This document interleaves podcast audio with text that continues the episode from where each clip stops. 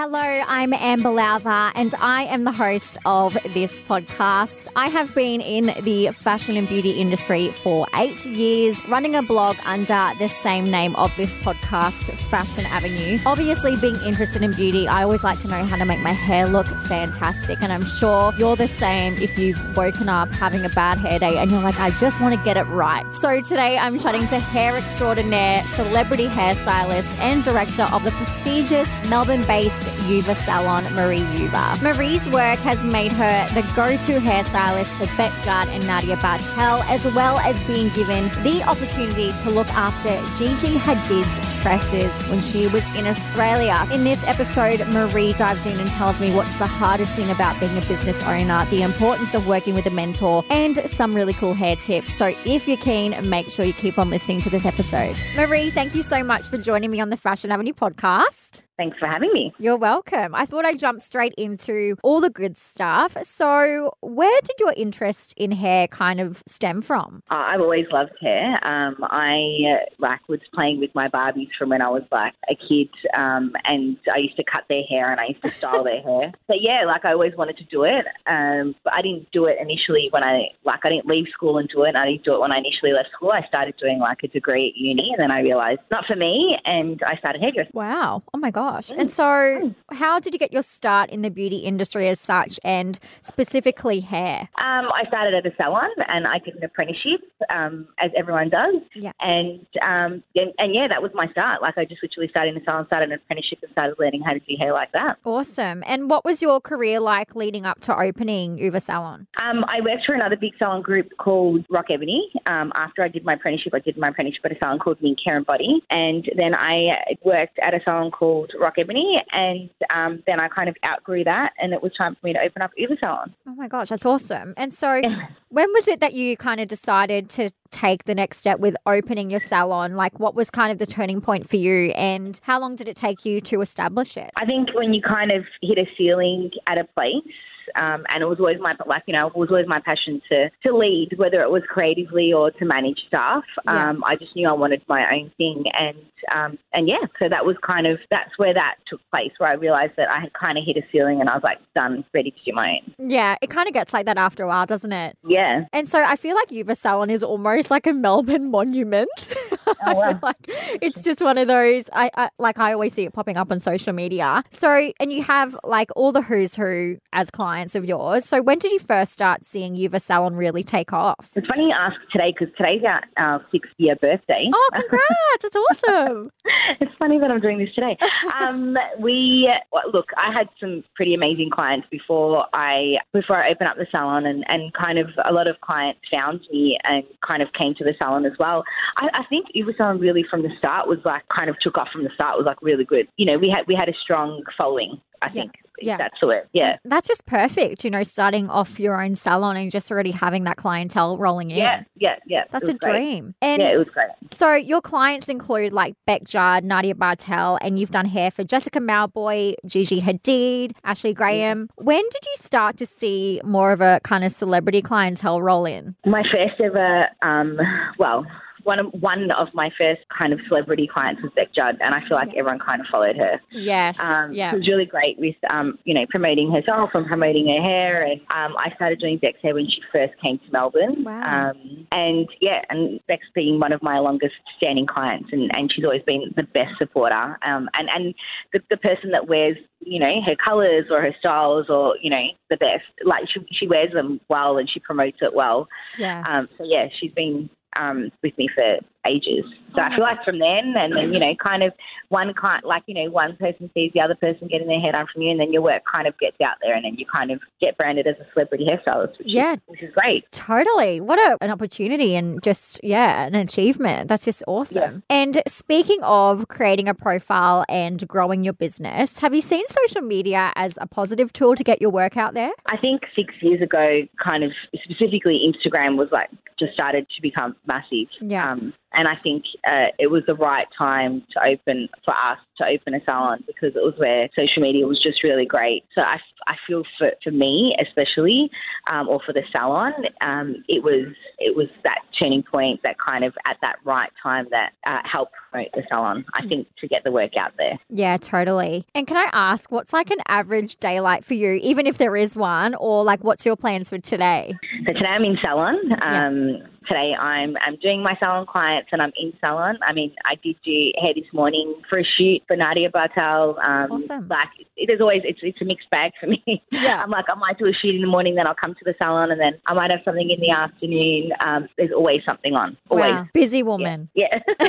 Yeah. yeah. no, I like it, but I like it busy. I don't I don't I don't like it boring. I like it busy. So yeah. And and I feel like when you're kind of like not doing anything, you kind of feel like you should be doing something. Yeah. Yeah. Especially yeah. if you no, really I love what you do. I feel like if you're passionate and you love what you do, it's not work, you know? Yeah, totally. And how do you manage your time and manage your business at the same time? That's hard.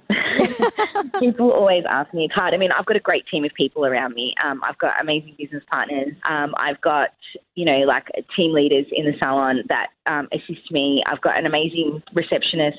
I've got an assistant who does all my bookings for me.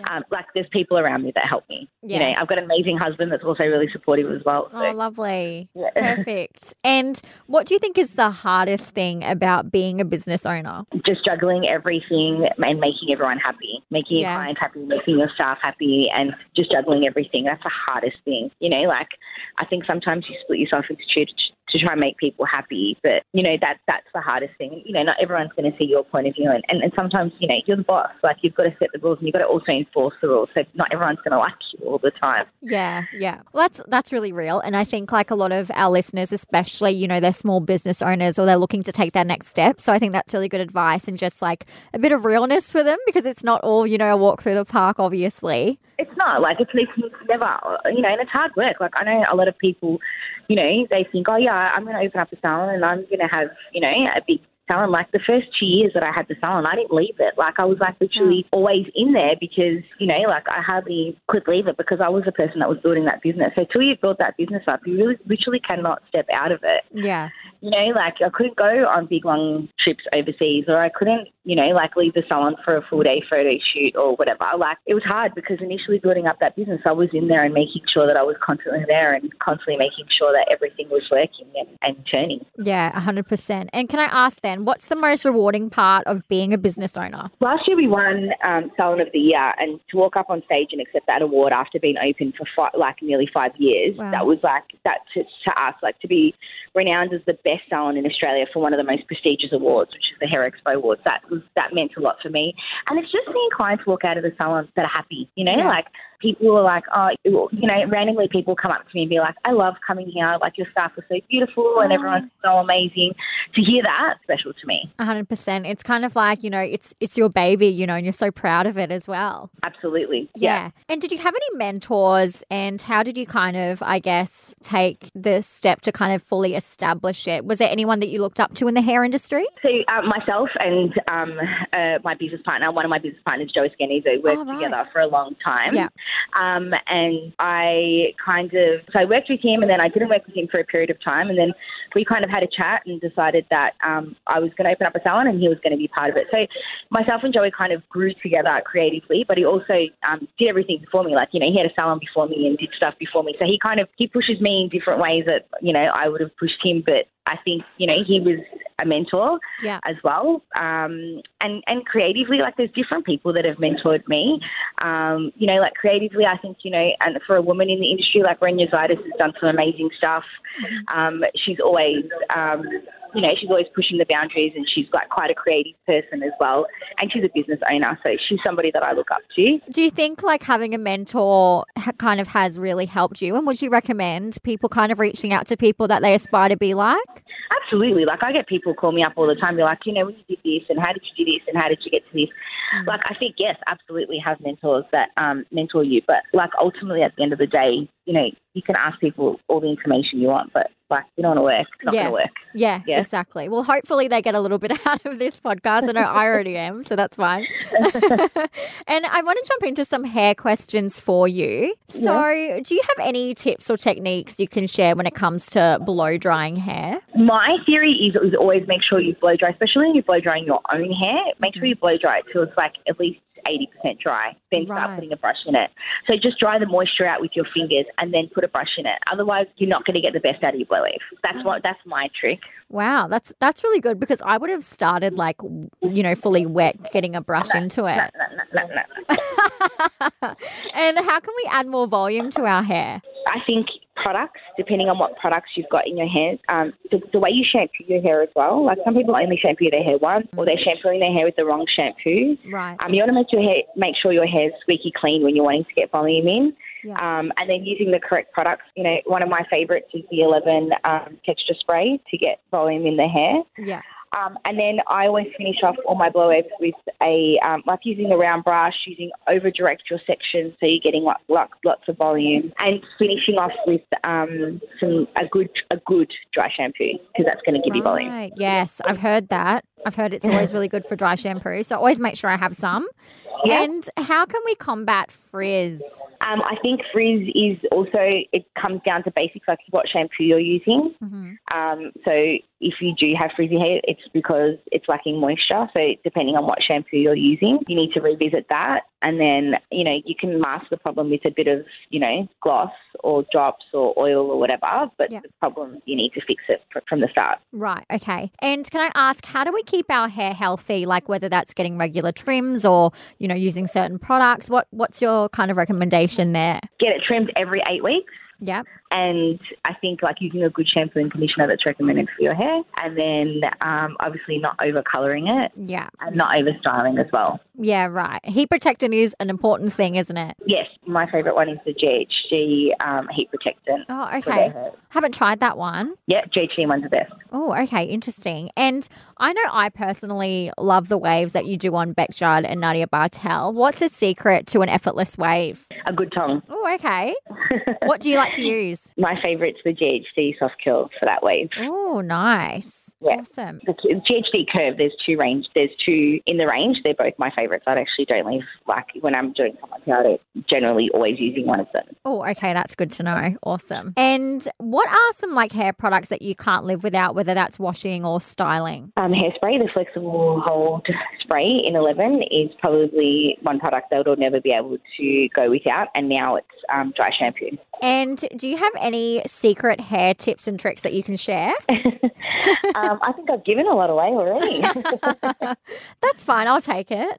um, yeah, no, like I just think, like I said, like cleansing and washing and looking after your hair um, in the shower the basin is important. Um, Yeah. And then using the correct products and using the correct tools as well. And can I ask how often you kind of would recommend to wash your hair? However long your hair needs to wash it. Like last Right. week, I washed it for the first time in like 10 days because my hair doesn't get dirty.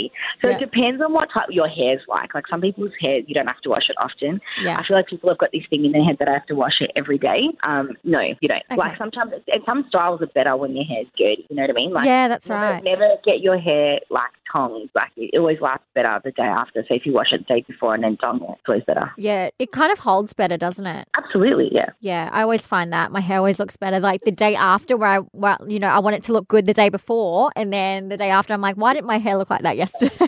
Yeah, true. Absolutely. Yeah. Always looks because it holds less moisture and it, you know your hair's holding less moisture yeah. and it doesn't curl doesn't drop out. It stays more. It's got a little bit more texture in it. 'cause It's dirt. Great. Yeah, I love curls like the day after.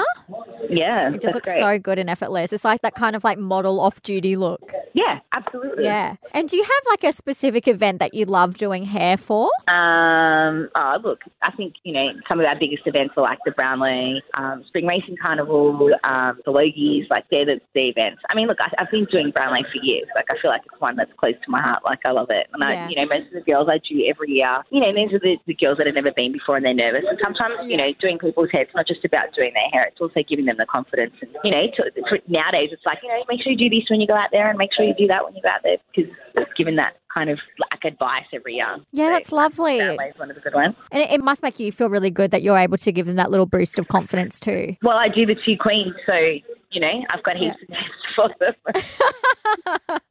Perfect. And what hairstyle are you loving at the moment? I think, you know, I think for us, anything effortless is cool. Um, it depends. Like, I, you know, I kind of changes all the time. And I, for me, it's not just one hairstyle that I want to do on everyone. I think it's what suits people. Like, you know, some people suit a bob, some people suit textured hair, some people suit their hair more glam.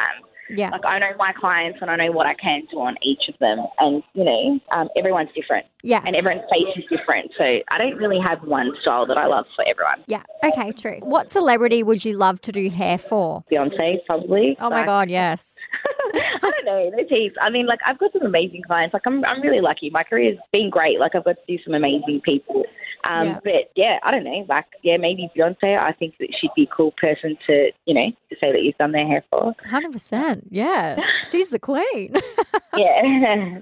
and do you have any kind of general career advice for anyone looking to kind of follow in your footsteps? Look, I just think that nothing comes without hard work, and I think that everyone needs to realise, you know, that if you want something, you've got to work for it, and you know, it does, it does come. You know, hard work does pay off. I think, and and I think when it comes to like owning your salon and having a group of people, it's like do as I do, not do it. You know, like you know, be that mentor, be that leader. Yeah, 100%. You're killing it. Thank you. You're welcome. and where can we find out more about Uva Salon and how do we book in? Um, so our Instagram page, you can follow a lot on us, um, Uva Salon on Instagram, um, or you can see us on our website, www.uvasalon.com, um, or you can see us on everyone else's page. exactly. Just go to Bec or Nadia's and you'll you'll see it everywhere. and so I thought I'd end the chat on a few random questions for you. yeah. Okay, so number one, uh, would you rather always wear your hair down or always wear it up? Always down. Down? Why? Why is that? I'm just more comfortable with it. Generally, most people are more comfortable with their hair out. Yeah, I'm the same. Yeah. it's like a rare sight seeing me with my hair up. Yeah. and if you could have an unlimited amount of one thing, what would it be? Anything, Yeah. happiness. Oh, that's lovely. that's a lovely answer. Oh, I like that one. and number three, would you rather only be able to shout or only be able to whisper? Uh, if you knew me, shout. And anyone that knows me will know that it'll be shout. That's have the loudest voice going around. It's the, all the hair dryers for Oh. many years. My husband yells at me every day. He's like, Oh my God. voice. Oh, that's so funny. Yeah, all that deafening hair dryer noise. Yes, definitely. like, you know, I have to, I'm constantly talking over hair, hair dryers, so I don't realise how loud my voice is. I'm sitting in a cafe right now. Probably everyone's staring at me going, what's girl doing? I love it. I love it. That's amazing. well, Marie, you've been amazing. Thank you so much for insight on your journey. I've really appreciated it. Thank you for having me on your show. I'm excited to hear it. Podcast. Amazing. Was it your first you. podcast? Yes, definitely. I'm excited. My, my team's really excited that I'm doing. Oh, I'm so Everyone excited. hear it. Yep. Oh, yay. Well, I can't wait. Thank you so much. No worries. Fashion Avenue is a Hit Network original podcast produced at Hit 105 Studios in Brisbane. Created, produced, and hosted by Amber Lowther. Check out fashion-avenue.co and our Instagram, Fashion Avenue Podcast. Editorial support provided by Tegan Sides. Executive producers are Scott McDonald and Matthew Eggleston. For more great audio storytelling, head to hit.com.au and most importantly, don't forget to subscribe.